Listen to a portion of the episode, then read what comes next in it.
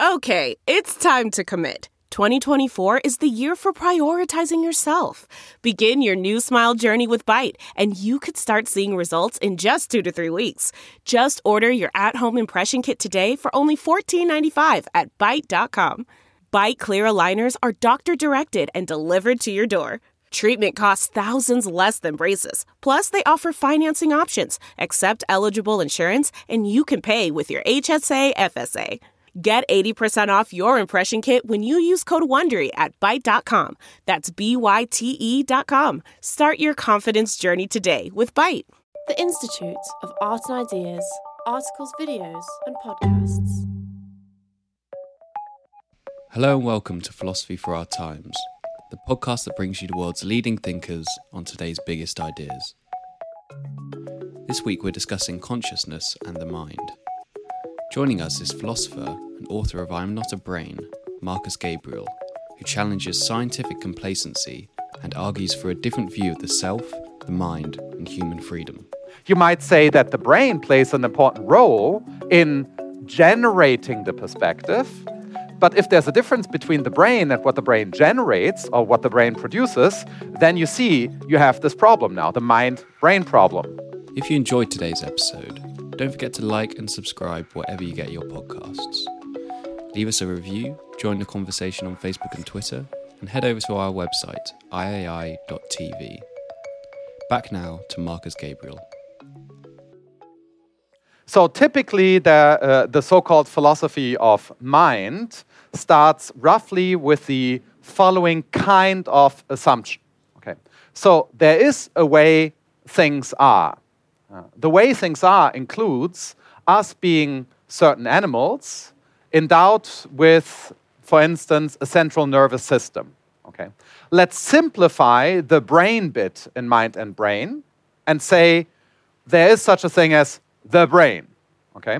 So that's already a big posit because we don't know how the nervous system hangs together in such a way that we could point to a thing called the brain and say what the brain does. The brain is not at all, by current standards, something like the liver or the heart. You could say the heart is the kind of thing that pumps blood. Okay, so you can't say, on the basis of what we actually know about uh, the nervous system, that the brain is the thing which does such and so. Okay, like with the heart. We're nowhere near that for whatever reason. Okay, so uh, I'm already incredibly simplifying just to motivate the idea of a philosophy of mind and a mind brain problem by granting the term the brain. Okay? So, but that would be a different talk where I would be talking about the brain. So, we assume there's such a thing as the brain. That's a big assumption. So, I just wanted to flag that this is a huge assumption, nothing as simple as it sounds.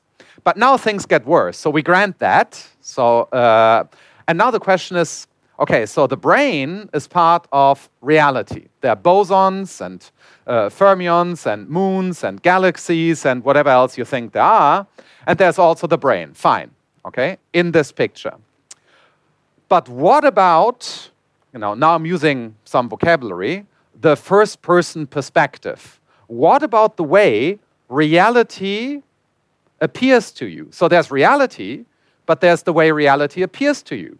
And some such distinction has to be all right.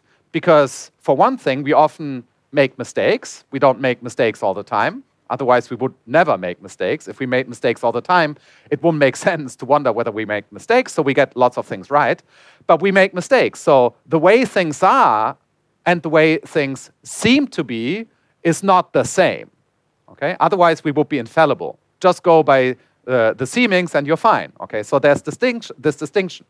Now, how can you account for the way things appear to you when all you know about reality is that it is different, potentially different, from the way things appear to you. Let me give you some concrete substance, okay, for this problem, okay? Uh, uh, a more impressionistic version of it. Chocolate tastes a certain way to you. So there's chocolate in reality.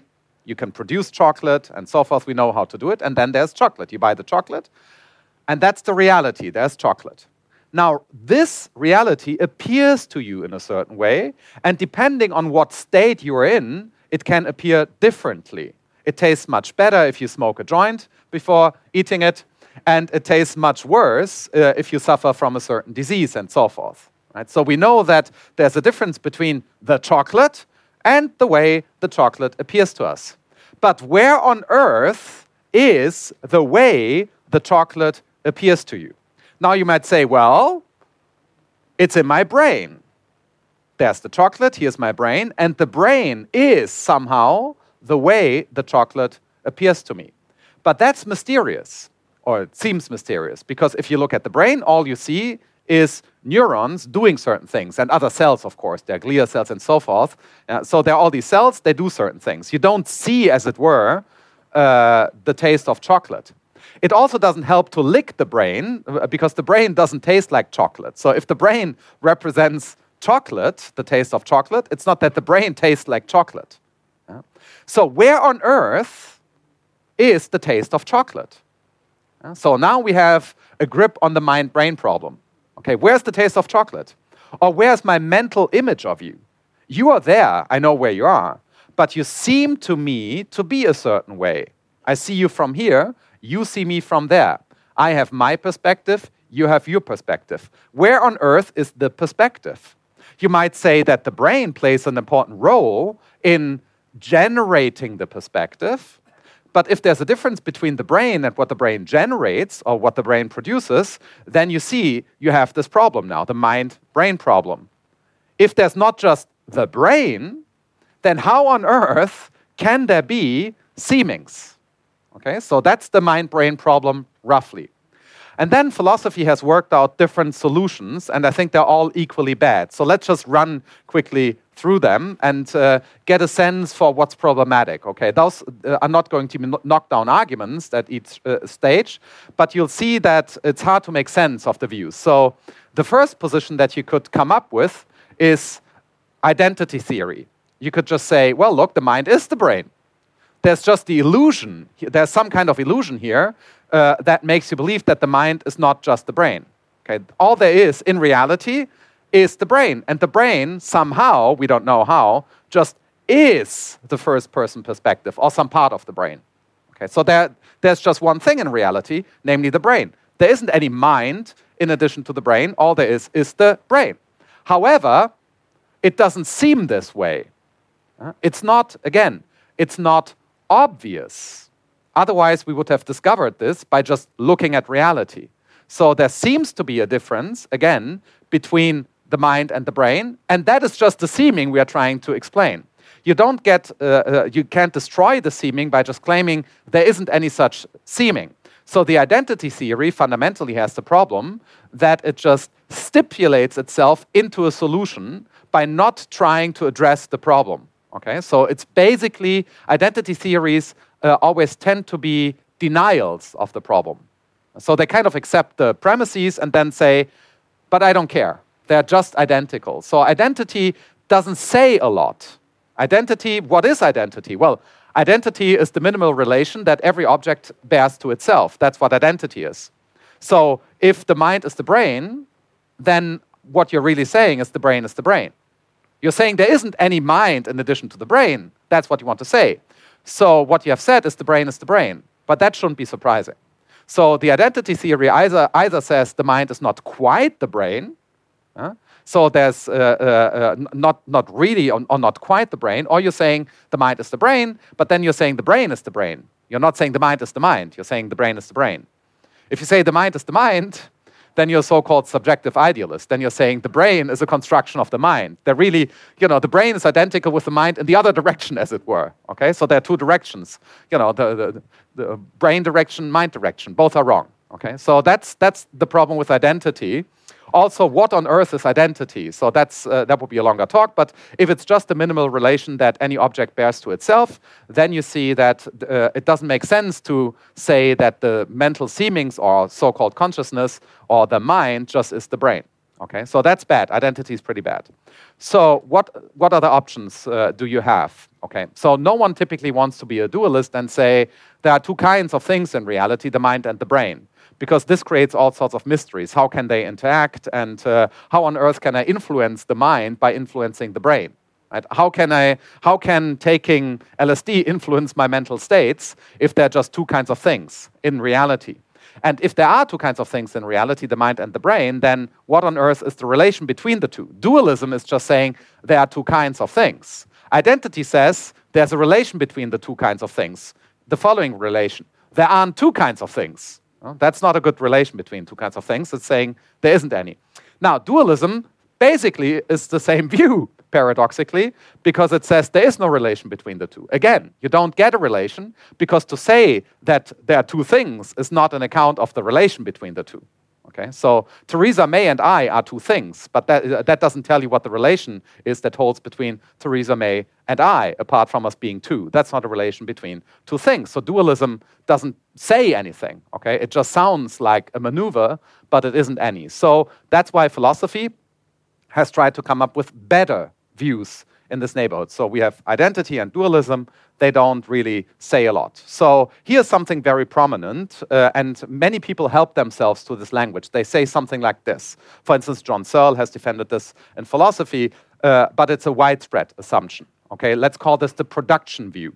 On the production view, um, the brain, or a part of the brain, produces the mind or mental states. So that's the production view. Now I told you what the relation is between mind and brain. It's not identity, it's not duality, it's production. Uh, so the, the brain produces the mind. Certain uh, activities in the brain produce certain emotional states in me, for instance. That's why you can influence my mental states by influencing my brain. Now, that sounds like a view, okay?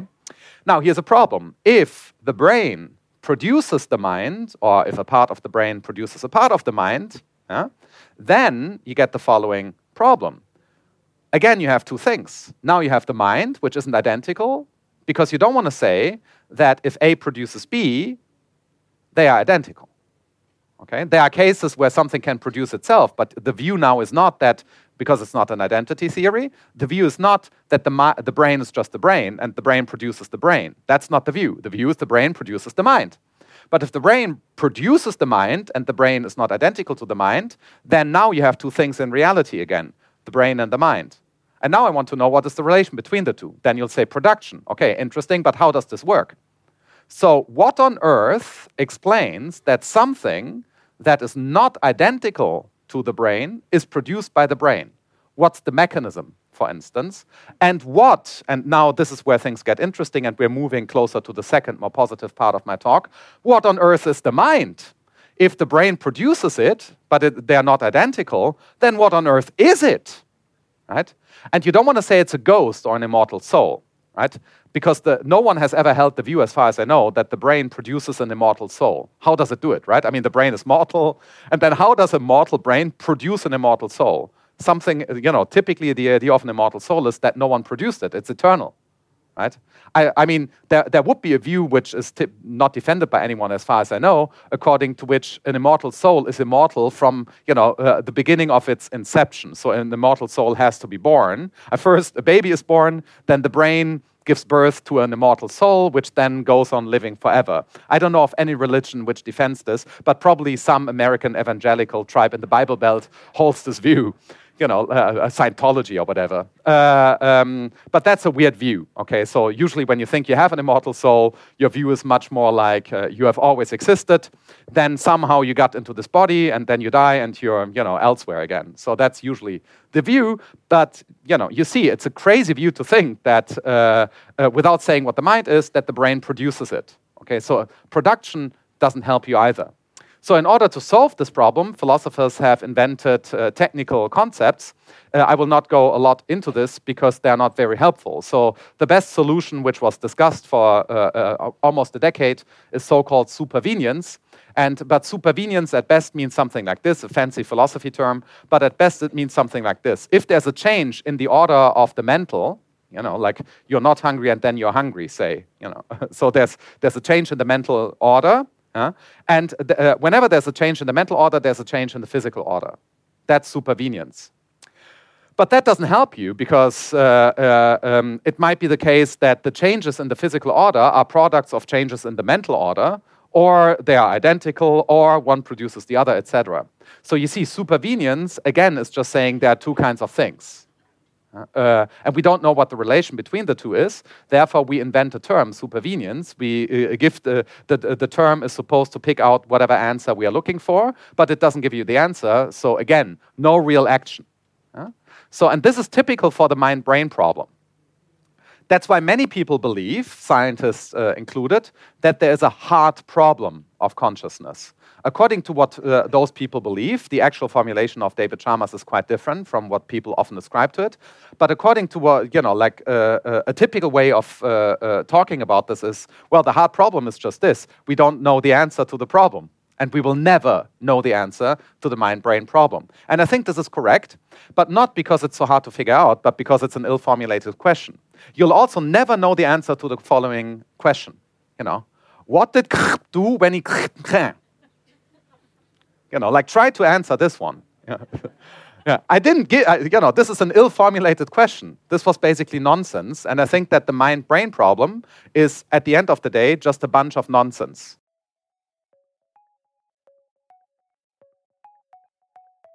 Do you want to hear more from the world's leading thinkers? The answer to that question is yes, subscribe to IAI.tv for unlimited access to thousands of debates, talks, articles, academy courses, and live events. Are you bored of the surface level news, politics, sports, and entertainment coverage on your newsfeed? Go deeper. Get the philosophy behind the news and get the latest big ideas from the world's leading thinkers on subjects at the core of the human condition, life, the universe, and everything in between. It's free for the first month, and there's no commitment to pay, so subscribe now to understand the world beyond the surface level.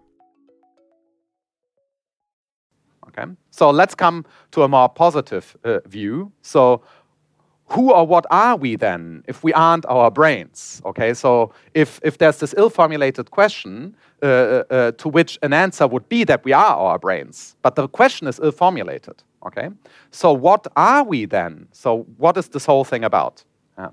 And uh, here's just a, uh, an interesting side remark which gets to, a, you know, to the view that I want to defend. Um, the term the mind the English word the mind, does not have an exact equivalent in contemporary German.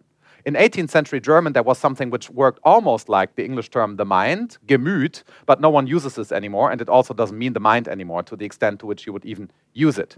So the mind is not an obviously referring term. It's not like obviously we know what the mind is, and the question is what its relation is its relation to the brain. We don't even know exactly what the mind is, apart from meaning ascriptions to the term that, in particular, philosophers have offered. So, the term the mind, I think, is an artifact of uh, English speaking philosophy and a misguided one on top of that. Because it's um, a consequence of trying to make sense of nonsense. Okay, it's part of a long nonsense poem, uh, the mind. So I, I never really understood what that is. Yeah. There's a better term in German, so now I'm playing the German philosopher, and uh, uh, uh but uh, uh, but now I'm giving sense to it. Okay, so the the better word is Geist, and a way of translating this is roughly human-mindedness. So here's how this works. Okay, so humans are in the peculiar situation, and we are all in this situation right now together and in a self-conscious way, in the peculiar situation of wondering how we blend in with non-human reality. So we know there's non-human reality, at least I don't doubt it. And non-human reality includes, you know, like uh, galaxies and uh, forces. Uh, I happen to think it includes numbers, but be that as it may, whatever is part of non-human reality, something is, right? And then there are organisms. Some organisms we think of as human, and some other organisms uh, not, you know, like snakes and dolphins. So there are different kinds of animals and then non animal entities. And then there's the human animal, right? Now, how on earth do we fit into this landscape? Science, natural science, is part of an answer to this question because we know that we have evolved uh, in the, you know, there's an origin of the species. We have a theory for that, right? We know that uh, uh, our body, among other things, uh, contains certain molecules and it can only contain these molecules because the forces of nature are a certain way and physics helps us to decipher this, etc., right? So we are giving an answer as we practice science among other things, to the question how we blend in with the rest of what there is. Now, here's my definition now of human mindedness. human mindedness is the capacity to lead a life in light of your answer to the question how you blend in. Okay, so human mindedness is the capacity to lead a life in light of your answer to the question how you blend in. Now, this, let me give you uh, uh, examples of this. So imagine you believe you have an immortal soul. Uh, then you will do certain things.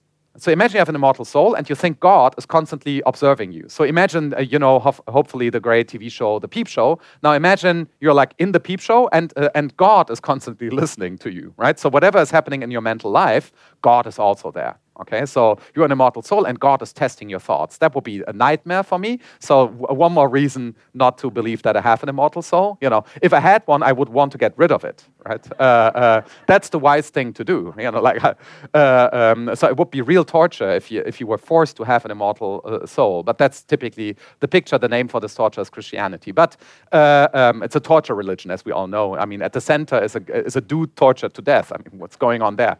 But okay. Uh, um, but let's bracket that torture scenario. So, uh, um, so if you think you have an immortal soul and your thoughts are, you know, tested by God, are they good thoughts, right? Does he want to eat sausage? Does he want to have sex and so forth? And you're constantly trying to hide your thoughts, but it doesn't quite work. And so, so you'll act in a certain way. All I'm saying is that if you think, okay, your way to blend in is to have an immortal soul in a divine plan, then you'll act in a certain way. Now let's imagine an extreme denier of this. Let's call this fictitious person Richard Dawkins, okay? So now you have someone who says, no, absolutely no to that, right? I am just a sophisticated killer ape trying to spread his genes. So a good way to do this is become professor of biology at Oxford and write popular books, which will hopefully, hopefully attract some uh, mating partners. So, uh, um, so if that's what you believe, right, then you'll act in different ways. I don't want to spell out what this uh, entails and what the best way then of you know carrying out your plan would be. But you see, you'll do different things. Yeah? Now, the important fact about human-mindedness is the following: regardless of the truth or falsity of your account of how you blend in, you will become different. You can change the way you are by having false beliefs about yourself. My uh, favorite example of this is, as uh, some of you might know, uh, a self deluded tango dancer. So imagine someone like me who's not capable of uh, dance in tango, but I would like to be a great tango dancer. So I start convincing myself that I'm like a hidden tango champion, right? Uh, and at some point or other, this conviction turns into bad reality. You know, I start traveling to Buenos Aires. I try to dance with everyone. No one wants to dance with me, etc., because I'm such a terrible dancer. The whole show is embarrassing. However, I start believing this, right? So I turn into a self-deluded tango dancer how, so if I have a false belief about myself and how I blend in, right, I change. I become self-deluded. If I have a true belief about myself, I also change. I might become enlightened. Now that case differs substantially from the case of, say, the mass of overall mass of fermions in the known universe. Regardless of my true or false belief about it, they are just facts of the matter, and they don't change in virtue of my false beliefs about them. Okay, so I clearly have false beliefs about fermions. I'm not a physicist. I know some things about fermions. If you push me a little bit, you'll notice that I clearly have some false beliefs about them. Actually, everyone has false beliefs about fermions because we haven't fully figured them out. But be that as it may, okay, my false beliefs about them don't change them. It's not like, damn, you know, the mass of fermions in the universe just changed because Gabriel has false beliefs about them. Okay, they're not affected by my false beliefs, but I'm affected about my false beliefs. For instance, if I have a false belief and stick to it, I might make a mistake. Right? I, I take the wrong tube, for instance. Right? So you can see that the human mind is precisely this: living a life in light of your conception of who or what you are. And now I will conclude, okay, with a little bit more substance. So two more moves, and then we open this for Q&A, okay? So the first move is a distinction between what I call a first order and a second order anthropology. An anthropology is an answer to the question how the human mind blends into reality, or how we are part of reality, okay? An account that the human gives of itself. Uh, that's an anthropology. A first order anthropology identifies something in reality, okay, and says that this is you. For instance, your brain, your immortal soul, whatever, right? Your whole body, whatever you think you are, a bunch of molecules arranged Markus Gabriel wise, whatever you think you are, right? If you pick something out in reality and say, that is me, you'll have a first order anthropology. A second order anthropology is leading your life in light of your knowledge that being human is leading a life in light of an anthropology. Okay? You just go one level up. So people have beliefs about what they are immortal soul, not immortal soul. Okay? Dawkins versus the Pope. Uh, uh, they have beliefs about what they are and they act accordingly, right? And now they are in opposition, maybe even in war. If they could, they would kill each other, right? Uh, uh currently, they can't. Uh, it's not the Middle Ages. Uh, Dawkins is lucky. In the Middle Ages, he would be gone. Um, and Dawkins is not powerful enough to kill the Pope, so it's a standoff for the time being. Um, but you see, they're, they are on the same space in an opposition right? But they have something in common. They're both self deluded, okay? In this case, because uh, both lead their life in light of a conception of what it is to lead a life. They are self steering animals, but they have different models of what they are, okay? So that's the first order anthropology. But they have something in common. Okay, I just gave you the structure that they have in common, namely this structure of leading one's life in light of a conception of what the human being is. Now, if that is the human being, the capacity to lead such a life, then you are able to lead your life in light of that conception. Okay? You lead a life in light of the following norm be human. Now, what does this norm mean? Well, I just told you lead a self determining life. So if you take that structure, okay, as your mode of comportment, as your model, you are a humanist. I am a humanist because that's what humanists do. Okay, humanists lead their life in light of just a conception of the human that is universal across all humans on this level that I'm characterizing, there's no distinction across humans. There is no different humanity realized by Chinese people and Russian people and German people or whatever. They are literally all the same kind of animal, self determining animals. They're different delusions, right? German, uh, German delusions differ from Russian delusions, right? So uh, uh, uh Germany is deluded in a different way from Russia. But the fact that both can be deluded, okay, is the same fact the fact of humanity, right? So the recommendation is to integrate that insight into the constitution of human mindedness into our agency, and then we'll all be free. Okay, good. So that's uh, one comment. And the second comment is this okay, the perspective that I'm characterizing allows you to classify views about humanity itself as pathological. So I literally believe that thinking that you are a sophisticated killer, killer, ape designed to spread your genes and everything you do is nothing but an attempt to get a mating partner, however sophisticated it looks to yourself, blah, blah, blah, blah, blah, right? I think this is, this is a form of pathological account of what you are. But you're not doing any better if you think that you have an immortal soul sent down into a body to be proven by God, etc. That is again a pathology. And I think that the typical options in so-called philosophy of mind, okay, are indirect. So that's the big claim. Um, I will not fully justify it. I will just give you the claim and then open this for Q&A. They are indirect expressions of pathological accounts of humanity. Uh, so if you wonder how the mind hangs together with the brain, and really the background of your theorizing is nonsense, uh, you are very likely to really be expressing your own self delusion in the form of what looks like theory. And unfortunately, this, this is a very widespread uh, phenomenon uh, in philosophy. And uh, I came here to enlighten you, and I hope you could follow the outline of the argument. Thank you for your attention. Thanks for listening to this week's episode of Philosophy for Our Times. Remember to like, subscribe, and review wherever you listen.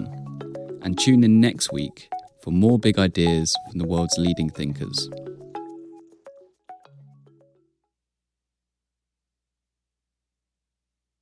You know how to book flights and hotels. All you're missing is a tool to plan the travel experiences you'll have once you arrive. That's why you need Viator. Book guided tours, excursions, and more in one place. There are over 300,000 travel experiences to choose from, so you can find something for everyone. And Viator offers free cancellation and 24 7 customer support for worry free travel. Download the Viator app now and use code Viator10 for 10% off your first booking in the app. Find travel experiences for you. Do more with Viator.